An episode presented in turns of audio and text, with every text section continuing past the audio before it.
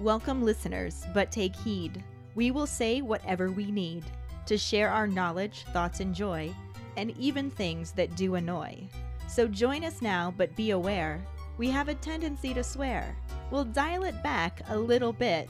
But frankly, we don't give a shit. Welcome to Just Keep Rolling, a Harry Potter book movie compare and contrast podcast. I'm Katie, and the Connecticut snowshoe hare in the seat next to me is Ellen. Better than being a hairy Connecticut snowshoe. Is that is that a sex thing? That sounds like a sex thing. Everything sounds like a sex thing to you. Yeah, yeah, that tracks. Mm-hmm. Well, So let's just keep rolling into the rolling rehash. Last week we covered the first half of chapter 13, Detention with Dolores, and the absolutely no corresponding film scenes. The entire student body sees Harry as just being one temper tantrum away from spilling everything about Cedric's death. Hermione plays dirty when the twins start using first years as lab rats. Oliver Wood possesses Angelina as Quidditch tryouts loom nearer. Draco's shade towards Hagrid makes the trio want to sick a bowtruckle on him. And Luna continues to be awkwardly whimsical as she so eloquently declares her support for Harry. But beggars can't be choosers when you've become the school's social pariah. during episode 140, Woodlice Not Brown Rice, our Potter pondering was Do you think Hermione is right to try and stop Fred and George from testing their products on first year students? Hi, Ellen and Katie. This is actually what this week's Potter Pondering. Should Hermione have told Fred and George to stop testing them things on first years? 100% yes. And that's the mom in me. Because I would have been pissed off. And I get it. I understand the means to the end. You know, they got to figure out how this shit works on somebody other than themselves. And I feel that.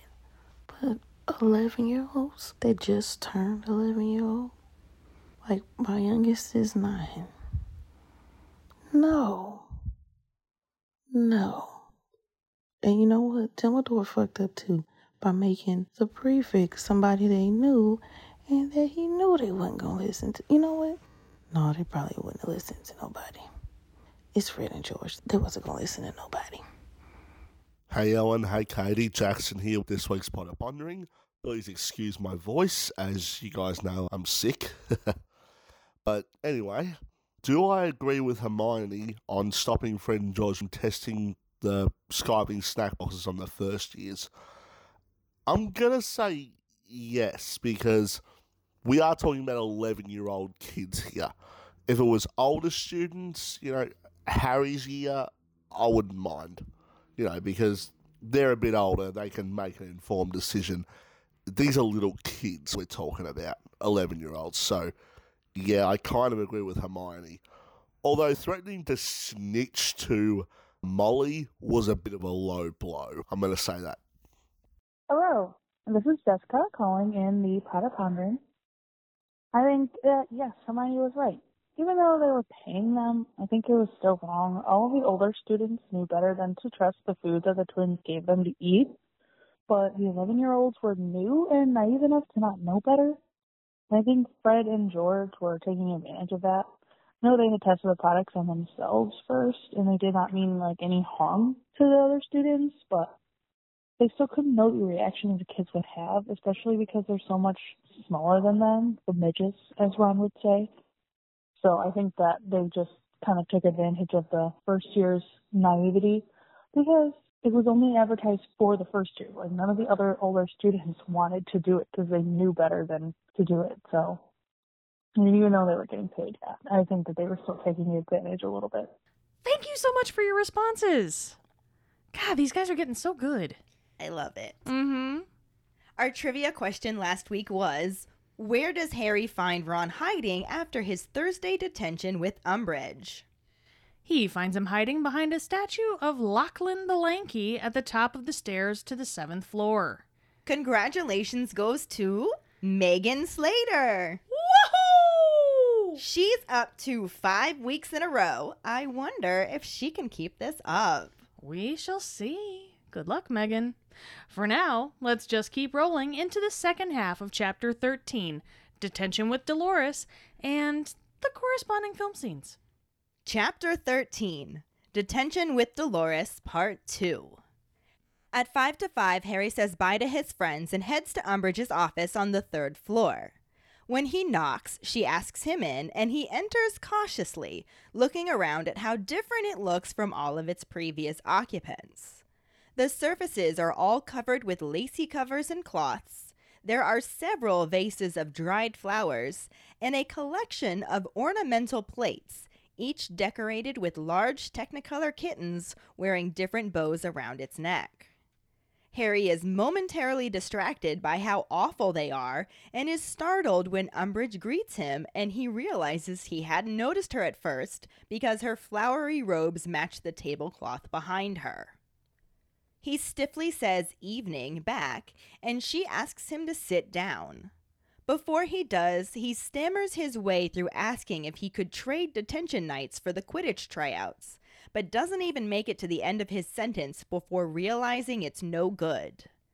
Umbridge smiles widely and insists that this is his punishment for spreading evil, nasty, attention seeking stories, saying it's good that he's missing something important, as it will reinforce the lesson she's trying to teach him. Harry feels the blood rush to his head in anger, but forces himself to look away, drop his bag, and take a seat. Umbridge acknowledges that he's already getting better at controlling his temper and informs him that he will be doing some lines for her. When he reaches for a quill, she stops him and hands him a special one of hers. That is a long, thin black quill with an unusually sharp point. She instructs him to write, I must not tell lies, and when Harry asks how many times, she merely states for as long as it takes for the message to sink in. She moves over to her desk to sit down, and Harry realizes she hasn't given him any ink. When he mentions this, Umbridge tells him that he won't need any. Harry places the point of the quill to the paper and writes, I must not tell lies. He gasps in pain as the words appear on the parchment in what seems to be shining red ink, and also appear carved into the back of his right hand. As he stares at his hand, the skin heals over, looking smooth as ever but slightly red. He looks up at Umbridge, who is smiling as she watches him. She asks, Yes? And Harry quietly says nothing before returning to writing on the parchment. Again, the words painfully slice into the back of his hand, and again it heals over. On and on he writes, I must not tell lies, and what he comes to realize is his own blood. On and on the words cut into his skin before healing again. Darkness falls, but Harry doesn't want to show any signs of weakness and doesn't ask when he can stop or even look at his watch. After what seems like hours, Umbridge orders Harry to approach her, and he stands. His hand is stinging, and when he looks at it, he sees that it's healed but red raw. She asks for his hand and is disappointed to see that she hasn't made much of an impression yet telling him that they will just have to try again the next evening. She dismisses him and he leaves without a word. The school is deserted and Harry is sure it's past midnight. As soon as he's out of her earshot, he breaks into a run. Being left with no time to practice vanishing spells, write in his dream diary, finish the drawing of the bowtruckle, nor write any of his essays, he skips breakfast the next morning to scribble down some made up dreams for divination. He's surprised to see a disheveled Ron also scribbling out some dreams and asks him why he didn't do it last night. Ron evasively mutters something about doing other stuff and continues to scrawl on his parchment, deciding that he dreamt he was buying a new pair of shoes and figuring Trelawney wouldn't be able to make anything weird out of that. The pair hurries off to the North Tower, and Ron asks him about his detention with Umbridge, wondering what she made him do. Harry hesitates, then simply says, lines, which makes Ron think it wasn't half bad. Ron then asks if she let him off for Friday and groans sympathetically when Harry tells him that she didn't. It's another bad day for Harry, who is one of the worst in Transfiguration since he never practiced the vanishing spells. He also has to give up his lunch hour to complete the Bowtruckle drawing and receives a lot more homework that he has no time to complete because of his second detention with Umbridge. On top of that, Angelina Johnson tracks him down to lecture him about putting other commitments before training, which just causes Harry to yell after her that he's in detention. He asks Ron and Hermione if they think he'd rather be stuck in a room with that old toad or playing Quidditch. Hermione tries to console him by saying at least it's only lines, and Harry opens his mouth but closes it again before nodding.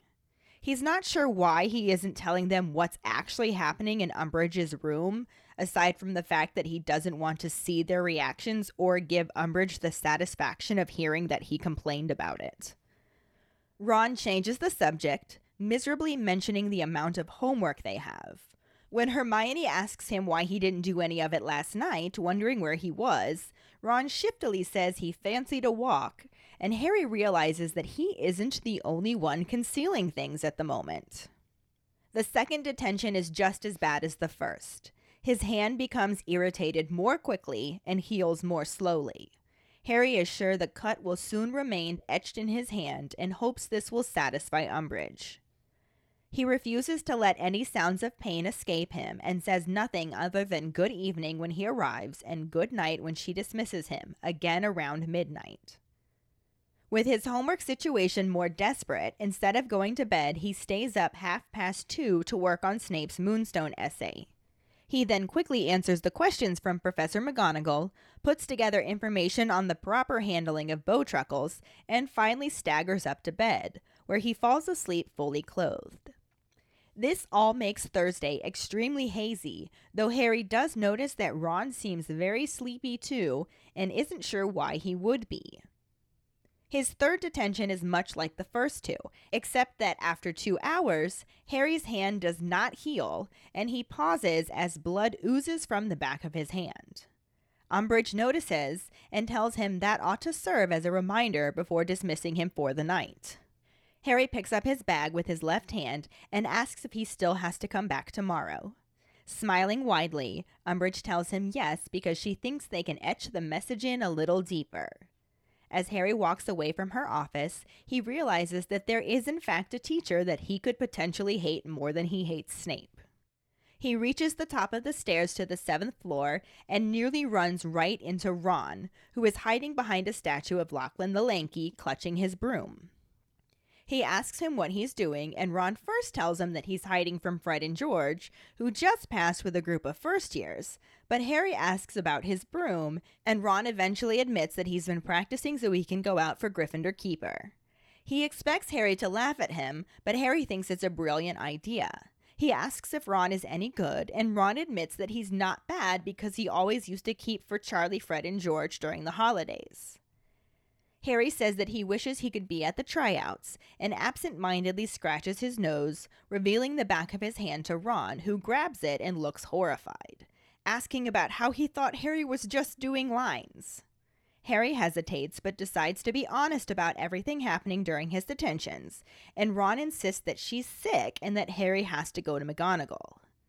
Harry insists that he's not going to give her the satisfaction of knowing that she got to him, but Ron tells him he can't let her get away with it. When Harry counters that he doesn't know how much power McGonagall would have over Umbridge, Ron instead suggests he tells Dumbledore. Harry flatly refuses to do this, claiming that the headmaster has enough on his mind, but really thinking about how he's not going to ask the man who hasn't spoken to him once since June for help. Ron starts to argue, but is interrupted by the fat lady who is impatiently waiting for them to give her the password. Friday starts like every other day that week. Harry checks the staff table for Hagrid, then immediately begins to fret over his mountainous pile of homework and the prospect of yet another detention with Umbridge. The only things that help him through the day are knowing that it's almost the weekend and the fact that he can kind of see the Quidditch pitch through the window in Umbridge's office. At five o'clock that evening, he knocks on Umbridge's door for what he hopes will be the last time and enters when told to do so. The parchment is already out for him, and Umbridge smiles sweetly, telling him that he knows what to do. He picks up the quill and glances out the window, realizing that it's impossible to tell which player is Ron on the Quidditch field. He begins writing, I must not tell lies, and his hand immediately begins bleeding. He continues writing, occasionally chancing glances out the window to watch the progress. As it starts to get darker, Harry can no longer see the field. The parchment is shining with drops of his blood, and his hand is searing with pain. After another half hour, Umbridge moves towards him to see if he's got the message. As she takes his hand, he feels a new pain in his scar. At the same time, he experiences a peculiar sensation somewhere around his midriff and pulls his arm away from her and leaps to his feet. Umbridge decides she's made her point and lets him go, so Harry picks up his school bag and rushes out of the office, trying to stay calm. He makes it to Gryffindor Tower, gives the password, and is greeted with a roar of a sound. Ron rushes at him, exclaiming that he's the new keeper, and Harry tries his best to smile naturally as he tells Ron that's brilliant. Ron offers him a butterbeer and then looks around for Hermione, who is dozing in an armchair by the fire. George insists they let her sleep, and Harry notices that several of the first years bear the unmistakable signs of recent nosebleeds. Katie Bell calls Ron over to see if Oliver's old robes fit, and as Ron moves away, Angelina joins Harry and apologizes for being so short with him earlier. She confesses that Ron isn't fabulous, but that she thinks with some training he'll be all right. She's hoping that since he comes from a family of good Quidditch players, he'll have more talent than he showed today and asks Harry to help him as much as he can. Harry nods, and as Angelina goes to talk to Alicia Spinnet, he makes his way over to Hermione. She jerks awake and comments about Ron making the team before confessing how tired she is, since she stayed up past one making more hats because they're disappearing like mad. Harry notices more knit hats concealed around the room and distractedly says great before launching into an explanation of what happened when Umbridge touched his arm. Hermione realizes that Harry is worried that you know who is controlling Umbridge like he controlled Quirrell, but isn't convinced he could be since he's properly alive now. She supposes that she could be under the Imperius curse, but also points out that his scar has previously hurt without anyone touching him. She suggests that he go see Dumbledore, but Harry still insists that he doesn't want to bother the headmaster. Hermione is sure that Dumbledore would want to be bothered by this, causing Harry to say that his scar is the only bit of him that Dumbledore does care about. Hermione tries to contradict this, but Harry has already moved on, saying he will just write Sirius instead. But Hermione reminds him that he can't put something like that in writing, since they can't guarantee the owls aren't being intercepted. Harry irritably agrees and instead says that he's just going to go to bed. Hermione says that she is as well since she's exhausted and wants to make more hats tomorrow. She offers to have Harry join her, and he tries to look vaguely tempted by this as he stammers through turning her down and traipses upstairs, leaving behind a slightly disappointed Hermione. The movie section starts out on a shot of a pink manicured hand spooning sugar out of a silver sugar bowl into a milky cup of tea. The camera shifts to show Dolores Umbridge sitting at her desk, still dressed all in pink. The wall behind her is also pink and decorated with meowing kitten plates. She looks extremely satisfied as she stirs her tea, taps the spoon on the rim, and sets it aside. As she takes a sip, there is a knock on her door, and she puts the teacup and saucer back down and straightens a pen on her desk as she says for the knocker to come in. Harry opens the door and first looks at more meowing kitten plates on the pink stone wall next to the door as Professor Umbridge greets him with a good evening and directs him to sit. He looks around the office at all of the pink things and cat plates and closes the door behind him. Umbridge informs him that he is going to be doing some lines, and as he begins to reach for his bag, she tells him that he won't be using his quill, he will be using a special one of hers. She stands from her desk and brings him a quill with a large brown feather, instructing him to write, I must not tell lies. Harry asks how many times, and she says, for as long as it takes for the message to sink in. Again, looking very satisfied, she turns away from him, but Harry stops her, pointing out that she hasn't given him any ink. She turns back towards him and lets him know that he won't be needing any ink. Briefly looking confused, Harry looks down at the parchment in front of him and begins writing. The camera focuses on Umbridge's smug face as Harry writes, and then cuts back to Harry's hands. As he begins writing his second line, he grunts in pain as the words he is writing on the parchment are also carving themselves into the back of his left hand. He stops writing to look at his hand, and Umbridge walks back around in front of him, looking at him and simply asking, Yes? Harry looks up at her and swallows, responding with, Nothing. Umbridge leans forward towards him and tells him that's right, because deep down he knows he deserves to be punished. She gives him a little smile as he holds her gaze and then tells him to go on. The scene cuts to a trunk that has the names Weasley and Weasley on it, also changing up the tone with some upbeat rock music playing. Someone unlatches it and opens it, revealing a green box that says the Skiving Snack Box, patented by Weasley and Weasley, which also opened to show six orange boxes labeled with a W ending in a star. As they open one of the orange boxes, Fred and George explain that skiving snack boxes are sweets that will make you ill to get you out of class, so you can avoid hours of boredom.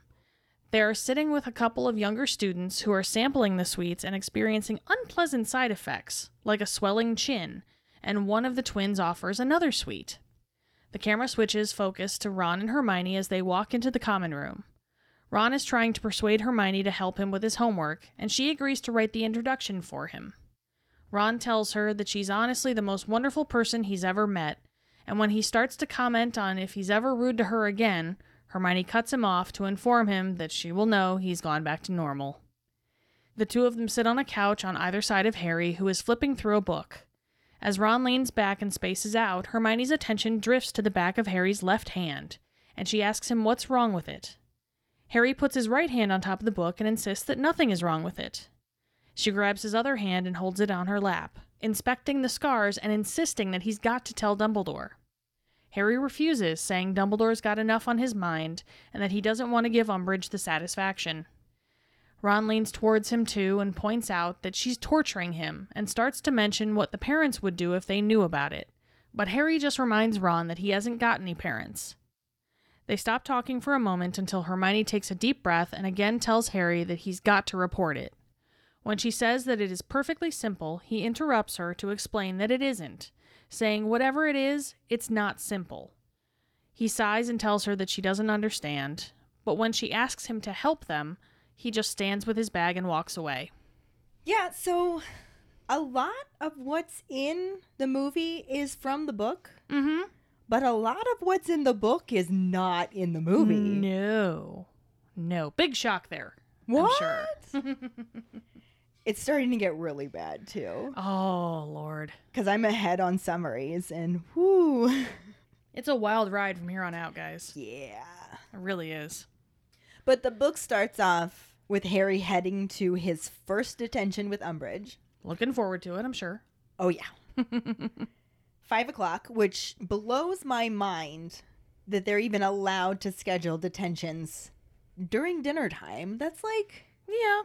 Zero regards for the kids' well being when it comes to punishment. I mean, theoretically, like, I would think that detention's only supposed to be like an hour long, maybe. So they're figuring they can still eat at six. Theoretically, as we're about to find out, that is not how this goes. No. But he heads to the Defense Against the Dark Arts office, which he has been to with multiple other occupants. Oh, yes. And he's immediately hit in the face with just how different it looks. Because now every single surface is covered in something lacy and flowery, and there's dried flowers in vases, and a huge collection of ornamental plates that all have a kitten on it. And since it's magic, they're all moving around and they got bows and Mm-hmm. meowing and just being kittenish on plates. And honestly, I love that. But not like that. I would be okay with one or two of those. Large collection. yeah, but it's like they're all over the walls. And I gotta say, the movie does nail it. Mm-hmm. Yeah, the set design is pretty fucking boss. The best part about this section in the book, though, is that Harry doesn't even see Umbridge at first because she just blends in with the surroundings. With all the pink. And I kind of love that too. It's like being inside of a stomach that has just taken Pepto Bismol. Do you remember in Garden State? Yes. When oh, Zach yeah, Braff's yes. character's standing in the bathroom when his and shirt matches the wallpaper. Oh my God, That is yes. what I picture. Yeah. She's just a head, basically. Yeah. Just like kind of a floating head. Yeah. yeah. That's what I picture. I dig that. I can get behind that, definitely. Except pink. Except, yes, and disgusting. I'm sure he was feeling some nausea, heartburn, maybe some indigestion, upset stomach, and Diarrhea. definitely diarrhea. Just if looking not at of that. his butt, out of his mouth. yes. this is basically where the movie comes in. We get a close up view of bitch tea being made as Pepto Bitchmall drops three heaping spoonfuls of sugar into her teacup, stirs, and takes a sip. And that is bitch tea for multiple reasons. A, because it's being made by a bitch. Sure. And B, because who the fuck puts that much sugar into one little cup of tea? Like, that is bitch tea right there. I know you don't like tea and you maybe would do that. Maybe we shouldn't get coffee anymore. I'm just You definitely drink bitch coffee, Katie. I do. I do. It's very light and it's very sugary. And I like my sugar with coffee and cream. What can I say? yeah, That's, I, that's how I like it. drink both coffee and tea black It's because you're a psycho. and not a bitch. But as the sugar just courses through her veins, we get a better view of her office, as we were saying. Rows and rows of collectible plates featuring meowing kittens adorn the walls, creating the creepiest soundtrack ever. oh, yeah, it's a little bit unsettling to have that many different meows. It is. I'm And I love cats. Yeah, if I walked into a house and there was like a bunch of just meowing going on, I'm walking right the fuck back out. Like I don't care where it's coming from. That's that's almost as creepy as like hearing a little kid in a darkened alley Yeah. or something. Like Now, I gotta say that from the book description, I did not picture the stone walls also having been painted pink, but Yeah. I love that they painted the stone walls pink. it was a very good touch, definitely. Yes, it was pretty wonderful. But when she hears a knock at the door, she takes a moment to straighten a pen on her desk like a goddamn psycho before saying come in. I don't know if I don't know if this bothers you as much as it bothers me because I'm not gonna lie I'm creeped out by anyone who doesn't have like a mild freak out when someone they're expecting finally shows up. See, I have the freak out when I'm not expecting them and they show up. Well, there's that too, but like even when I'm expecting someone, I'm just like, okay, Oh, is everything here. is it you know I, is everything here? Is everything there? Is it uh, uh, like I'm not like super calmly like I'm just going to straighten this pen. I think that you could have stopped it. I'm not just super calm. Well, that just seems redundant because it's me. anyway, so I figured I'd just go the whole nine. But moving on. My point is, I just think it's creepy. Fair enough.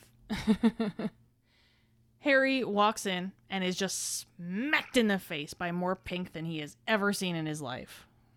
He side eyes all the kitten plates on the wall with just apprehension, Well, yeah. understandably, yes. And he's greeted by the simpering voice of Bitchmall, who then tells him to simply sit, sit. Mm-hmm. Harry steps up to a small writing desk with a pink lacy placemat on top and takes a seat. Because those are really easy to write on. Oh, yeah. Yeah. And just for a little bit of added cuteness, we get a nice close up right here of one of the plates with a fluffy little white kitten on it. And it's pretty adorable, and there's a ding there. Fairly. Fairly ding. Mm-hmm. So, it's something. It's something. Yeah. In the book, Harry manages to respond to her, saying good evening to him, but all he gives her back is an evening, because at this point he's got to be thinking, what the fuck's good about it? Mm-hmm. And then she asks him to sit down. So, definitely dingish, Ding, sure. Way to offer the boy a seat. right? The biggest difference here is that he starts trying to ask her if he can like switch nights for detention and instead of doing it on Friday, maybe he can do it a different day and he Mm-hmm. Could gets we? he gets about that far into it and realizes that this was pointless. Yeah. Honestly, if he hadn't brought it up at all, there's a really good chance that he could have had enough damage done to his hand that she just decided to not have him come back Friday, but she was never going to let him off knowing that he wanted off Friday. Right. Now that he made it a thing. Right. But anyway, jumping ahead there. To his question, Pepto Bitchmall just gives her very toad like wide smile and says that this is a punishment for spreading evil, nasty, attention seeking stories, and that she thinks it's good he's missing something important because it'll really help just drive in that lesson that she's trying to teach him. Again, man, just shouldn't have said anything. Should have stayed fucking quiet, guy. And Harry's just sitting there thinking, oh, so I spread evil, nasty, attention seeking stories, do I? But takes a deep breath, Mm-hmm. turns away from her, and just drops his bag and sits down. Which then Pepto Bitch Bitchmall basically starts poking the bear with a stick Sure. when she acknowledges that he's already getting better at controlling his temper. Mm. And somehow Harry continues to control his temper in this situation. This bitch. Pepto Bitch Bitchmall then informs him that he's going to be writing some lines for her. Which doesn't sound like it'd be that bad. No. Since the movie left Quidditch out altogether, they do not include that part at all, of course. But it does line back up here when Pepto Bitchmall tells him that his detention will consist of wasting paper for no good goddamn reason. So he starts to reach into his bag for a quill, but she tells him that she has a special quill for him to use. Not sus at all, really. But she brings him said quill and tells him that she wants him to write the phrase, I must not tell lies, which, let's be honest, that's petty AF. Yeah, That's just so petty. But that's what she is, so it makes sense. she is super petty. Mm-hmm. But he wants to know how many times he has to write this bullshit, and she just cryptically says she just wants the message to sink in. Which is either very dirty or very sick. I'm not sure which. It's me, so Why not both? why, why not Zoidberg? There we go. She haughtily turns her back on him, but he points out that he doesn't have any super special ink for her super special quill. She looks back and just glibly says, Oh, you won't be needing any. Hmm. so first he's all like, Wait, ballpoint quill maybe? That would be fucking awesome since it's like 1995 and the whole quill and ink aesthetic can get messy and annoying as fuck. But then again, this bitch wants to stay in the Stone Ages, so why would she have something cool like that? I mean, she did sense. on her desk. She did, but that's not for students to use, because fuck you, students. Yeah, I guess. I don't know. I don't know. I don't pretend to know how the bitch mall works. I just don't get why they didn't have quills instead of Right. pens. Like, It was very odd. okay. Anyway, not really part of the story. Anyway, moving on. He shrugs, like we just did, and he begins writing. Umbridge has a look of just smug satisfaction on her face. I think that is just her face. Well, there's that. I think it was a little extra, though, too, because she's like, she's got him. Oh, she ramped it up. she's got him and he doesn't know what the fuck is coming you know and we then see harry start to wince and like kind of squirm in his seat side note i get where they were going for this shot but it bothers me so much that harry is just sitting there writing and his hand is like awkwardly also on the desk like that at least have him hold the paper with that hand or something it bothers me that it's just there Well, and on top of that, even though this does line back up with the book mm-hmm. here, when he starts writing, there are some minor changes to it that I guess for the shot purposes, that's why they needed to do that. But you're right. He could have been at least holding the paper. But on top of that, she tells him he's doing lines. He starts to reach for a quill out of his bag. She does the whole, oh, you don't need your quill. You're going to use a special one of mine. Mhm. So, hey, ding. yeah The only real difference in that point is that in the book, the quill was black, and in the movie, it was more brown. eh, I'm over it. yeah we're not as petty as umbridge Right? the book describes it as having an unusually sharp point, okay which interesting point there. Yeah. Interesting thing to point out. Sure. Yeah. And she tells him to write, I must not tell lies. So, Mhm. movie Pepto Bitchmall is just as petty as book Pepto Bitchmall. Yep. It totally lines up. We got a ding. Still on dings here. Still on dings. Still on dings. Harry asks how many times. She says until it sinks in. Mm-hmm. Ding. Riding the ding train. Got it. And then she actually goes to her desk to sit down before Harry's just like, um, you haven't given me any ink? Mm-hmm. Hello? Hello. What's going and on? she's just like, oh, you won't be needing any. Huge I mean, this is just one big ding right here. Mhm. It is amazing how much this is the same, actually. I'm Yeah. kind of shocked. And she played it so well. Oh my god, she really did. Imelda did. Oh my word. But anyway, Harry puts the point of the quill to the paper and just writes, I must not tell lies. And he gasps in pain as the words appear on the parchment in what seems to be red ink. Mm-hmm. Which they also do in the movie. Yeah. Yeah. But it's also appearing carved into the back of his right hand. And I do want to specify right hand because it is the hand holding the quill, which Yeah. I honestly think makes more sense. Yeah. It's taking like the magic it's connected to the hand that he's writing with. yeah. Okay. I can see how for the sake of shooting it may have been more difficult, Okay. but I also don't think it would have been. I think they could have done a really cool camera angle with Uh, yeah. that. Set up a good camera angle and have as he's writing the word on the paper, it's showing It's up on his up hand his- as well. yeah. They could have done both at once. Yeah. And with him, like his hand just sitting there, because they did it on his left hand in the movie. It Mhm. wasn't the hand holding the quill. And like you said, it was just sitting there awkwardly. It wasn't even holding the paper. Yeah. It just, It was just weird. it was the only, the scene was so good. Otherwise, this was the only thing that kind of bugged me. Yeah.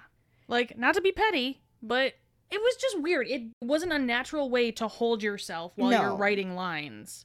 Like, I can imagine they could have done something really cool where they had the camera off to the side, level with his hand, out of focus, and then as he's writing, it gets more in focus, and by the time it gets completely in focus, you see the words on the back of his hand. Yeah, that would have been cool as hell. There was a way to do it yeah. that was better than what it was. Mm-hmm. But everything else about that little section, total ding. Yeah. Oh yeah. We got dings for days on that one. Dings for days. anyway, now it's starting to get dark outside, which I don't know what time it gets dark at Hogwarts. it's got to be relatively late at least. Yeah, it's starting to get dark. He went in there at five o'clock. Yeah. How many times do you think he wrote, I must not tell lies? I would rather not think for about that. hours to go by like that. Yeah. I would rather not think about that. He's just writing, I must not tell lies. It cuts into the back of his hand, Mm-hmm. heals over. He writes it again. It cuts back into his hand again, heals over. Which, And he does that for hours. Good lord. And at one point, he kind of gasps and looks up at Umbridge, and she just says, Yes. And he says nothing. Mm-hmm. I don't know if he actually says Said nothing, nothing or just didn't says say nothing. anything. I feel like it could go either way. Yeah. He either said the word nothing or he did not say anything. anything at all. but he just keeps cutting. I must not tell lies into the back of his hand and eventually realizes that the red ink is his blood. Mm-hmm. And holy fucked up Batman. Yeah. There's your ink. There's your special ink from your special quill. Honestly, I kind of am a little bit angry that they didn't try to make that more prevalent in the movie. Like they had it being red ink. Yeah, I think you could infer that from it, but Yeah. they sort of streamlined the scene down. Yeah. That you had no idea how long it actually lasted. oh yeah. But the Gryffindor and Harry doesn't want her to see any signs of weakness. So he just manages to avoid making any kind of sound. He refuses to even look at his watch. He mm-hmm. just keeps on writing. And like I said, hours, Yeah. hours go by. And Pepto Bitchmal finally tells him to come up to her Yeah. so she can see what kind of progress he's made. And his hand is actually healed at this point okay. but it's just slightly red. Yeah. Super raw. It still hurts. It's stinging. Mm-hmm. She takes a look at it and thinks that she hasn't made much of an impression yet and just says, We'll try again next evening Oh. and dismisses him. Good lord. And it's fucking after midnight. yeah. This was seven hours of cutting the back of his hand open That's so. over and over and over again. And he has to come back and do it three more nights. Okay. Look. I get where you're coming from, Harry. You know, you don't want to give her the satisfaction. You don't want to do that shit. But at the same time, she knows you're hurting. She knows all this shit's going on.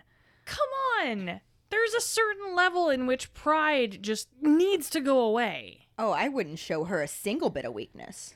But You that's why we're both Gryffindor. Yeah. I was gonna say It's totally am. a Gryffindor thing. I'm piecing the fuck out of there as soon as I can. Like, uh uh But again, it actually is very similar in the movie. The more he writes, the more uncomfortable he seems to get, grunting more with every word. We get a close up of his left hand on the desk as the words he's writing with Umbridge's special quill are carving themselves into his other hand as well, like we said. One time. Yeah. We see it one time. We see it one time, yes, but we don't know.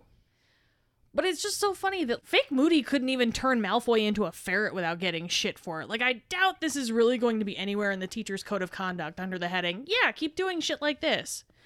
But Umbitch gives zero fucks and just looks at Harry, just begging him to say something. Begging him. She just wishes a bitch would. And Harry will not give her that satisfaction, book or movie. No. Even him giving little grunts Right? And the movie was more than he did in the book. yeah, because he was completely silent in the book. Yeah. And in the movie, he was doing his, Eek, ow, ooh. Yeah, that. But just like in the book, Harry just looks at her, responds simply with nothing, although we know he actually says it this time. Yes. no confusion there. Yeah. She leans over the desk and gets right in Harry's face and says, That's what I thought, you little four eyed orphan fuckstick. I don't think she actually said that. I'm paraphrasing. She totally thought it. Yeah. But she goes on, she says, You're a bad apple, and you damn well know it, and therefore you're going to shut your yapper, take your punishment, because you know your lion ass deserves it. Now, she did pretty much say that. That's what I'm saying. He stares her down. But, like, what do you really say when someone just shoots you a garbage bag full of crazy like that? I think you just stare them down. What- Right? Like, how do you move on from that? Just keep writing, I guess. Yeah, just keep rolling. Just keep rolling. the biggest difference here is that, like we already said, the movie streamlines this scene so much.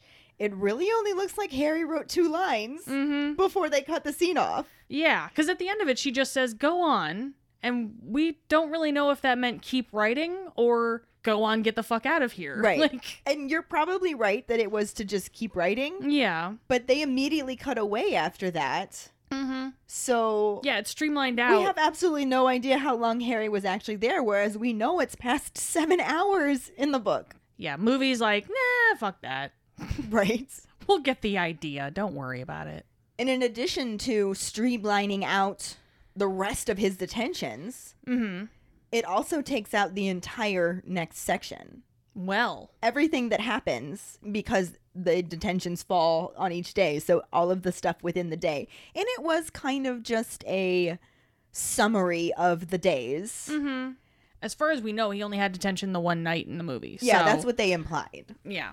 But she keeps him there so late that he doesn't even have time to do his homework. Mm-hmm. Which, again, how is this? How is this okay? Like, a punishment should make a point, but it should not take away from their fucking school career. yeah.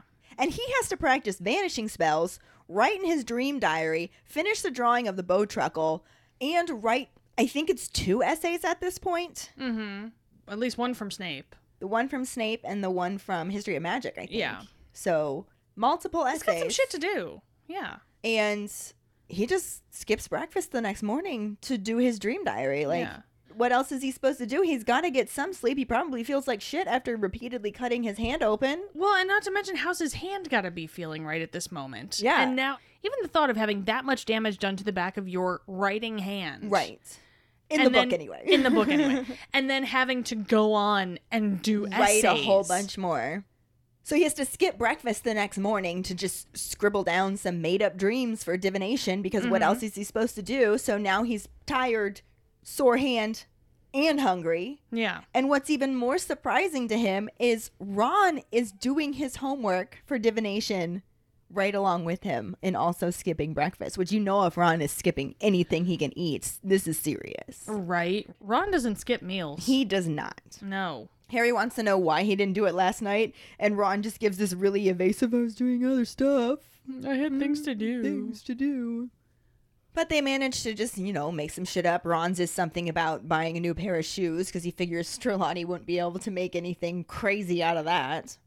Challenge accepted. Oh, she can. but they hurry off to the North Tower, and as they go, Ron wants to know how his detention was, wondering what she made him do. And Harry's just like, oh, I had to do lines. and when Ron says, oh, that's not half bad, Harry's like, yeah, Yeah, it's, yeah, it's not half bad. It's, it's yeah, super easy. For some reason, not telling him what really happened with the lines. But he doesn't really have to say anything more about it because Ron follows that up with a question about whether or not she let him off for Friday, which, duh. Silly Ron. they all knew that she wasn't going to. Mm-hmm. It's cute that he was holding out so much hope, though. Yeah. I mean, I can't blame him for hoping, Yeah. especially since at this point he hasn't confessed. Ron doesn't know the whole story. He's very Yeah. invested in tryouts and hasn't confessed that. Yeah. But day three of the first week of school, Yeah. Of the new regime. Harry is positive he's in his sixth year at this point. and it's another bad one. It just keeps going with the shittiness. Mm-hmm. He's one of the worst in Transfiguration since he never actually practiced the vanishing spells, so he can't do it.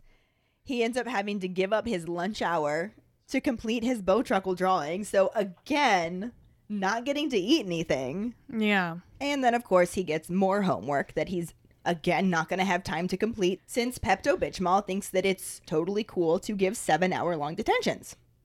Totally. Totally. Because she's a toad. She is a toad.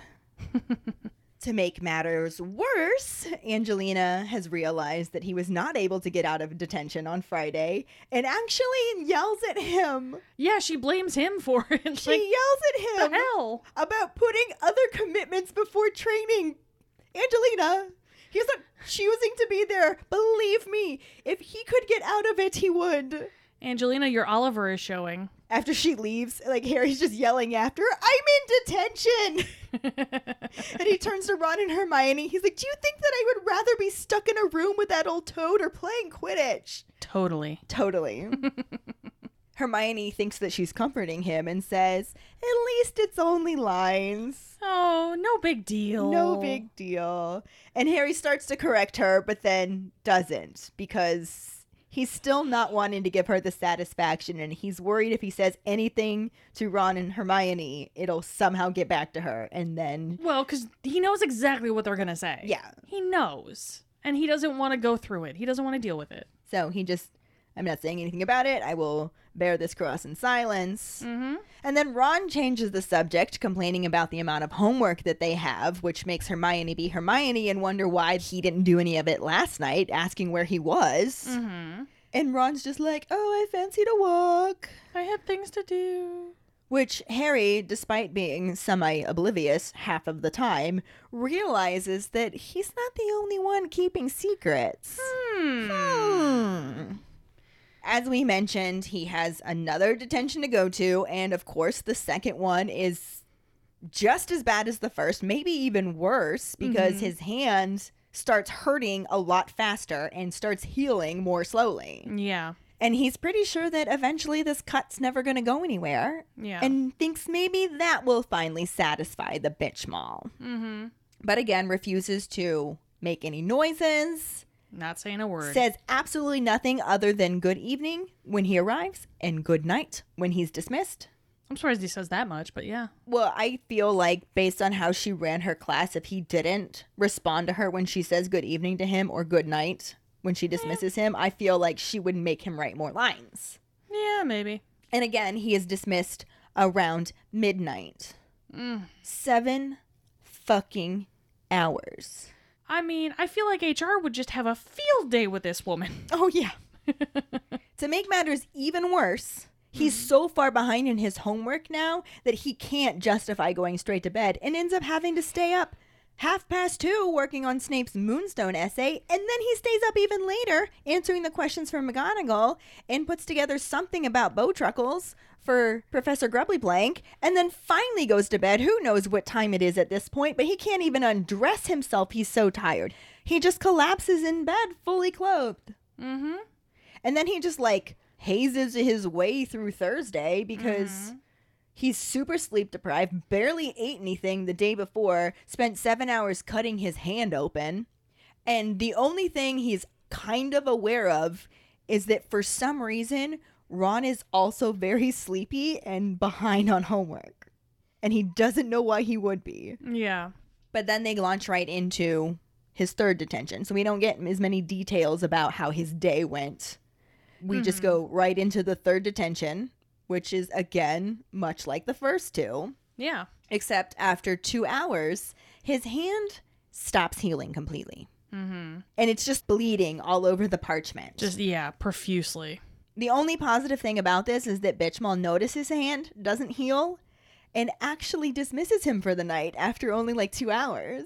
Hey, that's fucked up still, but nice at yeah, least. nice. I mean- that's the word we're gonna use. For her. Low bar. he picks up his bag with his left hand and asks if he still has to come back the next day, which she, of course, says he does. Of course. And like we said, if he hadn't told her about Quidditch tryouts, Mm-hmm. that might have been enough. She may have just let him off. She may have said, "Oh, it looks like I got my point across." Yeah. Probably not, but It looks like the message has sunk in. yeah. You know. But no. But no, instead she just says that she thinks they can etch the message in a little deeper. Yeah. Ew. So Harry leaves her office, and at this point he's just like, "Motherfucker, I hate her more than I hate Snape." That's impressive. right? If you had ever told me that it was possible for me to hate a teacher more than I hate Snape, I would have showed you a liar. But I'm the liar because this bitch fucking sucks. And he's so distracted by this that when he mm-hmm. reaches the top of the stairs to the seventh floor, he nearly runs right into Ron, who's just hiding behind a statue of Lachlan the Lanky and clutching his broomstick. Which was our trivia question. Sure was. Harry wants to know what he's doing, and Ron, still being evasive, is like, Oh, if you must know, I'm hiding from Fred and George. They just pass by with a group of first years because you know they can't test their stuff on him in the common room with Hermione there. Mm-hmm. And Harry's just like, Yeah, that totally explains why you're out here with your broomstick. Yep, not sus at all. So Ron actually does confess that he's been practicing Quidditch because he wants to try out to be the new Gryffindor keeper. And poor Ron thinks Harry's gonna laugh at him. Like his brothers must treat him so bad if he thinks his best friend's gonna laugh. Poor Ickle Ronnykins. But Harry thinks this is a great idea. And I can't even imagine why Ron would think he wouldn't. Like, how awesome would it be to be on the Quidditch team with your best friend? Right? Like, duh, Ron, come on. Like this year has been such hell. If I could spend all my spare time with my best friend, hell yes. Yeah, Plus, then we don't have to help Hermione knit hats. exactly. but he wants to know if Ron's any good. And Ron actually says that he's not bad because he used to have to play keeper for Fred, George, and Charlie on mm-hmm. school holidays. Yeah. So he's gotten quite a bit of practice with it and has some very talented Quidditch players in the family, and he might actually make a good keeper. So this is so cool. And Harry's like, man, I wish I could be at tryouts. And without thinking, lifts his right hand to scratch his nose. Which bad call. Bad call. I can't even imagine if it won't heal. Like it's probably just dripping Oh, blood down yeah. his hand, and Ron grabs it and just looks horrified. Like, what the fuck? I thought you were just doing lines. Yeah. I didn't know the lines were doing you. What the fuck? Right? And Harry hesitates, but ultimately decides that he's gonna tell Ron the truth, especially since Ron just confided in him about trying out for Quidditch. Mm-hmm. So he explains everything that's been going on in the detentions, and Ron thinks that this bitch is sick, which, yeah. Yeah. And tells Harry that he has to go to McGonagall. And Harry's like, I'm not going to give her that satisfaction because that's what he's been about all week. Yeah. Plus, I don't even know if McGonagall can do anything. I don't know how much power she has over her. Yeah, but again, she was the one who helped Malfoy out when Moody turned him into a ferret. Yeah. So So she might be able to do something. I mean, the movie certainly kind of tries to play it that way. Ultimately, she can't, but yeah. We'll get to that. Ron suggests that maybe he should tell Dumbledore instead, and Harry is even more like, no. I... Mm-hmm. He says that the headmaster has enough on his mind. But in reality, he's like, I'm not going to ask him to help me. He hasn't spoken to me once since June. I'm Yeah. being petty AF. I don't blame him though, man. I'm totally the type that would look for excuses to get Dumbledore to talk to me, though, so. I mean, I probably would too, but odds are they're not going to work, and every time they don't work, I'm going to get even more and more and more discouraged. So, That would be me, but I feel like this would have worked. yeah. I don't think Dumbledore would stand for this at all. And Ron agrees with me because he starts to try to argue with Harry, but they are interrupted by the fat lady. She got woken up so that they could come back in, and Right? She just wants to go back to sleep. she's like, "Just give me the fucking password. come on." Mm-hmm. So the movie does have a section that corresponds with this, but I use that term loosely. It actually has Hermione, not Ron, discover the cuts on Harry's hand. So, Yeah, and we'll talk more about that as we get to it because that is about to happen. yeah. After Harry's detention, we join the craziness in the Gryffindor common room. We see a trunk with Weasley and Weasley emblazoned across it, being opened and revealing six orange boxes, which then open up into the infamous skiving snack boxes. Oh, wait, they aren't infamous in the movie because this is literally the first fucking mention made of Fred and George doing anything like this. Yeah, Why would we? because they hate us and don't want us to be happy. Obviously. Nonetheless, we then hear the twins explaining that skiving snack boxes are candies that get you out of class so you can do whatever the fuck you want. While this is being explained, we see the twins and their test subjects, all pretty young looking students, who are all suffering different effects of the products. One boy turns green as his jaw begins to seemingly like inflate. And another boy is sitting with a cauldron in his lap, looking as though he's about to hurl right into it. Yeah, The twins ask them how they feel while offering them more sweets, which I'm going to be like, no, thanks, good. Thanks. I think those are supposed to be the ones to make him feel better, but But they said, would you like some more? So I'm, yeah. I'm going to assume they're going to make me worse. We also see Dean filling in for Lee Jordan, since apparently the movie didn't really feel the need to bring Luke Youngblood back. Because why? Yeah, I don't get it. And this part of the movie kind of references the section earlier in this chapter where Hermione tells off the twins for testing their sweets on first years, mm-hmm. though it doesn't actually involve Hermione telling them off, as she can't seem to be bothered by it in the movie. Yeah, not so much. The camera switches focus to Ron begging Hermione to write his paper for him, claiming that he's not asking her to write the whole thing, just, you know, a little bit of help. And she agrees to just do the introduction, because no teacher will note that at all. Oh no, totally wouldn't be suspicious. Mhm, not at all, nope. Interestingly enough, they walk right past the product testing area and they don't give a shit about it. But, I mean, why should they? Since, of course, they are not prefects. Not in the movie, they're not. Nope, not at all. So Ron starts singing her praises and telling her how awesome she is. She looks at him cynically, just as he is implying he'll never be rude to her again, but Hermione calls bullshit. This actually does reference a moment a bit later in the book. So mm-hmm. we'll bring that up again when we get there. Yeah. But they make a Harry sandwich on the couch by the fire, and Hermione catches a glimpse of Harry's hand and asks what the fuck happened. Harry, super inconspicuously, puts his other hand on top of the book and is just like, What? I'm good. I'm cool. We're- mm-hmm. Worst sleight of hand ever. Oh, fuck you, Ellen. and Hermione says, Fuck you, Harry. Like she calls bullshit again. Grabs the hand that he knew damn well she was referring to, and gets thoroughly grossed out, telling him that these aren't cool battle scars that chicks are gonna dig. They are nasty, and he should tell Dumbledore. Harry says, Fuck no, snitches get stitches. Hermione says, You need stitches. But Harry insists he's not going to say anything since Dumbledore is busy ignoring him anyway, and he doesn't want to let Pepto Bitchmall know that she got to him. Ron accidentally reminds Harry that he hasn't got any parents, leading to one of the best caps lock Harry snark moments in the movie. Well, I haven't got any of those, have I, Ron? He doesn't. It's just oh You know the Dursleys aren't going to care. no, of course not. They're going to be like, Where can I get one of those pens? Right, exactly. Which was not Ron's point at all. No. but it does kind of make them shut up. Yeah. It does, where they're just like, oh, fuck, he's in this mood again. Mm. All right, just. But the awkwardness just settles over them like a blanket, which Hermione takes advantage of by again trying to convince Harry to tell someone what is going on. She calls it perfectly simple, and this time it's Harry's turn to call bullshit, as he says whatever is going on right now is far from simple. Yeah. It is not even in the same area code as Simple. He sullenly tells them that they just don't understand. And Hermione begs him to help them understand, and he says, fuck that noise, and pieces out. And this is where we're ending the movie section. Yeah, mic drop. Mm-hmm.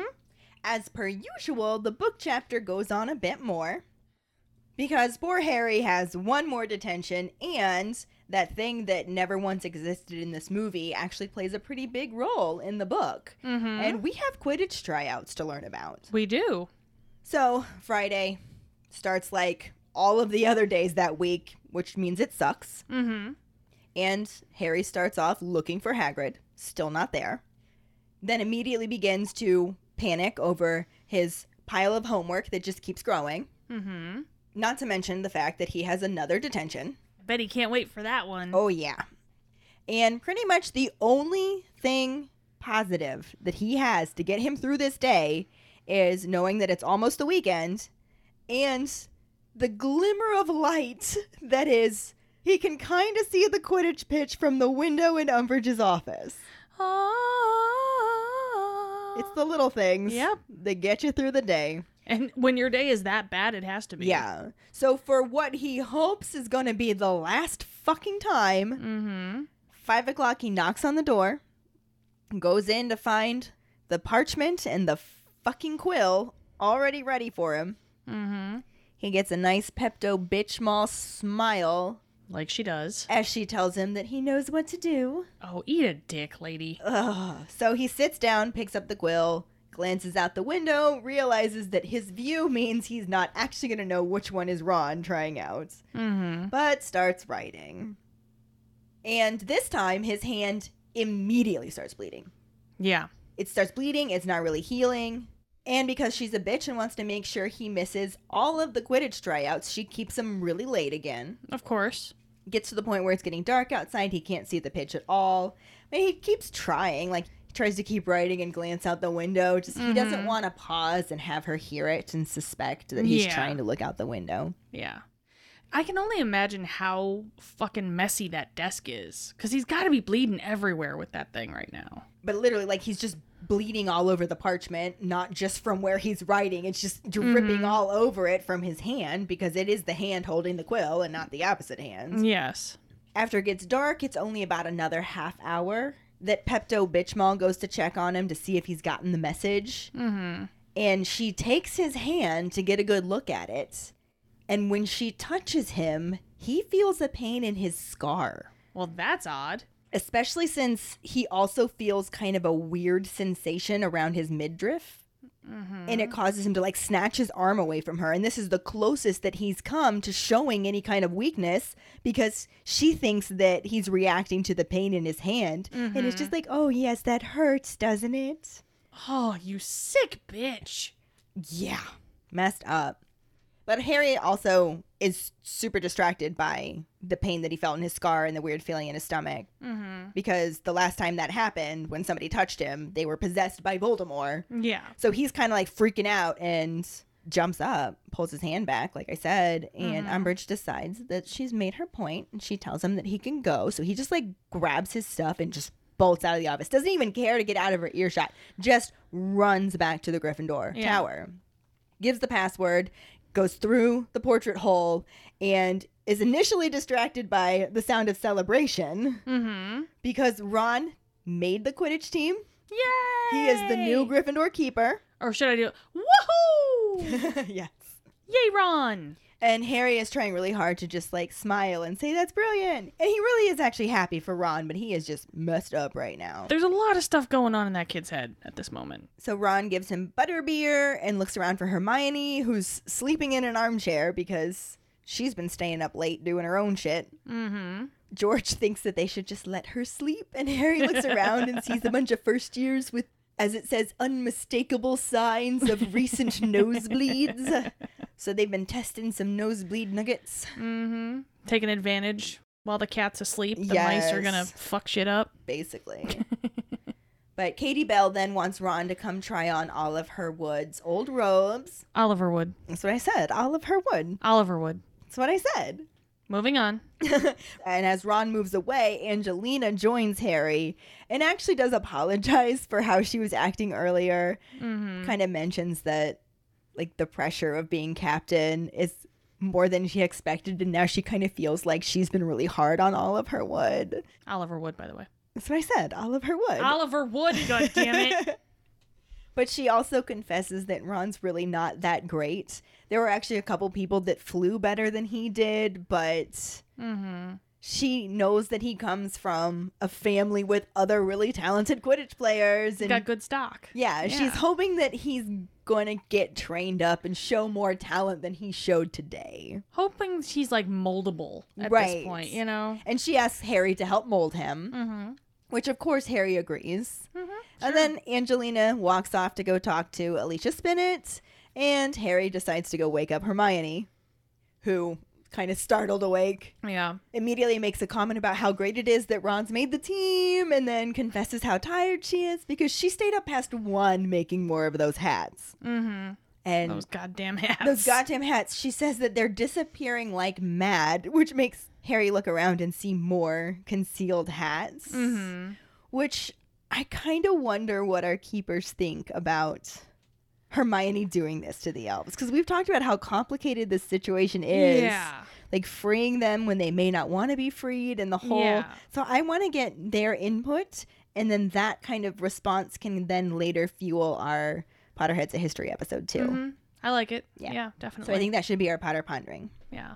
But he then moves on from all of the hat talk and explains to Hermione what happened when Umbridge touched his hand. Mm-hmm. Which Hermione, being Hermione, immediately knows that Harry's worried you know who's controlling her. Yeah. Like he had controlled Quirrell, Mm-hmm. but doesn't think that's necessarily possible since Voldy has a body now. Yeah. It's not like he can really possess her, so she suggests that maybe she's under the Imperius curse. It's interesting that now she's the one who's not like, oh, this is Voldemort. This got to be Voldemort. This is like fucked up. Something's got to be going on. Like she's actually the one going, she might just be fucked up. yeah. She also points out that he has just had random pains in his scar when people weren't touching him. So Yeah. So her solution is to go tell Dumbledore. Mm-hmm. And Harry is still on the I don't want to bother the headmaster train. Mm-hmm. But Hermione really thinks that Dumbledore would want to know this. Like, you should bother him with this. Yeah, this is his thing. This is his thing. And Harry's just like, yeah, because my scar is the only bit of me that Dumbledore does care about. I gotta say that's kind of a sick burn, I can't blame him for feeling that way at this right? point. Right? From Harry's point of view, I mean, I don't know what else he would be Think, thinking. yeah. Yeah. and Hermione does try to contradict this, but Harry's just already past it. Mm-hmm. And he's saying that I'll just write to Sirius instead. And Hermione says, you can't put that in writing. Like, what if somebody intercepts it? And Yeah. He's like, fine, whatever. I'm just going to go to bed. Taking my ball and going home, guys. he tells Hermione to say goodnight to Ron for him, and Hermione's just like, "Oh no, if you're going to bed, I can too without being rude. I'm so tired. I've been, I've been staying up so late making those hats, and I want to make more tomorrow. You could join me if you want." Bitch, do you want to talk about my week right now? Harry literally could have just said, I have way too much homework. I'm sorry. Instead, he tries to pretend like he's actually tempted by this offer and just, oh no, I don't think I'll be able to. And just like goes upstairs, just like, oh, I can't, bolt. Yeah. And Hermione's just like, oh. And that's where the book chapter ends. yeah. Good times. And even though we had movie scenes to talk about, we don't actually have any new actors to talk about. So we're just going to roll right into our Potter Pondering, which again was what are your thoughts on Hermione's woolly bladder hats to free the house elves? Find the post on our Facebook page and share your thoughts. Or call us at 216 526 6792 and leave your response as a voicemail. Make sure you start off telling us your name and then go into your answer. Don't forget, you can also stitch your response on TikTok. We really look forward to reading, hearing, and seeing them. This will bring us to our sorting hat story, which is from Kristen Bainline. She writes, My name is Kristen Bainline. The wizarding world sorted me into Gryffindor, but I don't agree. I feel that Slytherin is more my style, maybe even Hufflepuff, but I am definitely not a Gryffindor. My Patronus is a Bloodhound, and my wand is Cypress with a phoenix feather core, 12 and a half inches in length, with supple flexibility. I was introduced to the Harry Potter series through a high school boyfriend when we went to the movies. I saw the first movie and instantly fell in love. My boyfriend at the time accidentally got me book number two for Christmas, so I went out and purchased book one for myself. After reading those two, I bought the books one by one and attended every midnight release. I enjoy the books just as much as I enjoy the movies. My dad spoiled the ending of Half Blood Prince with Dumbledore's death, and he never heard the end of it from both my mom and me. I cried when Hedwig got killed, and always get emotional when we see Snape's memories of Lily in the Deathly Hallows. I own three wands Dumbledore's, Voldemort's, and Newt's. I also went out and got a Deathly Hallows tattoo. Harry Potter is a nice escape from my reality and my absolute favorite series to put on in the background. The series was even my first set of audiobooks I listened to at work. I do hope to one day share this series with my niece. She's only three right now, so I have some time. I love your podcast and I'm happy I started listening. Your Potter Ponderings are great. I'm hoping to kick myself in the butt and start responding more. Keep up the awesome work. Thank you so much for sharing your sorting hat story with us, Kristen. Yes, thank you. And make sure you start that niece early. Yeah, You can never start him too early. Never. And if any of you other keepers out there listening would like us to read your sorting hat story on a future episode, you can email it to us at justkeeprolling at gmail.com. Let us know your house, wand, patronus, how you got into Harry Potter, and anything else that you might want to share with us. Or you can message it to us over social media. This week's trivia question is Why does Filch try to confiscate Harry's letter? The first one who responds with the correct answer and the code word hashtag tip off will get a sticker. Another way to get a sticker is to rate and review us through iTunes or Facebook. Make sure to email us at justkeeprolling at gmail.com to let us know you did, and we'll get back to you to figure out which sticker you want and where to send it. Don't forget to find us and follow us on Facebook at JKR Podcast and Twitter and Instagram at Just Keep Rolling. Following us on Podbean at justkeeprolling.podbean.com will get you the episode as early as possible and give you a leg up in answering the trivia question. Make sure to check out our website at justkeeprolling.com, and don't forget to subscribe to our YouTube channel. If you would like to help us continue creating more content, you can support us as a patron and get extra perks on patreon.com slash justkeeprolling. As always, any support you can give is greatly appreciated. And join us next week when we talk about the first half of Chapter 14, Percy and Padfoot, and the sort of corresponding film scenes. Thanks for listening. We hope you hear us again. I'm Katie. I'm Ellen. Until the next time, Just keep rolling.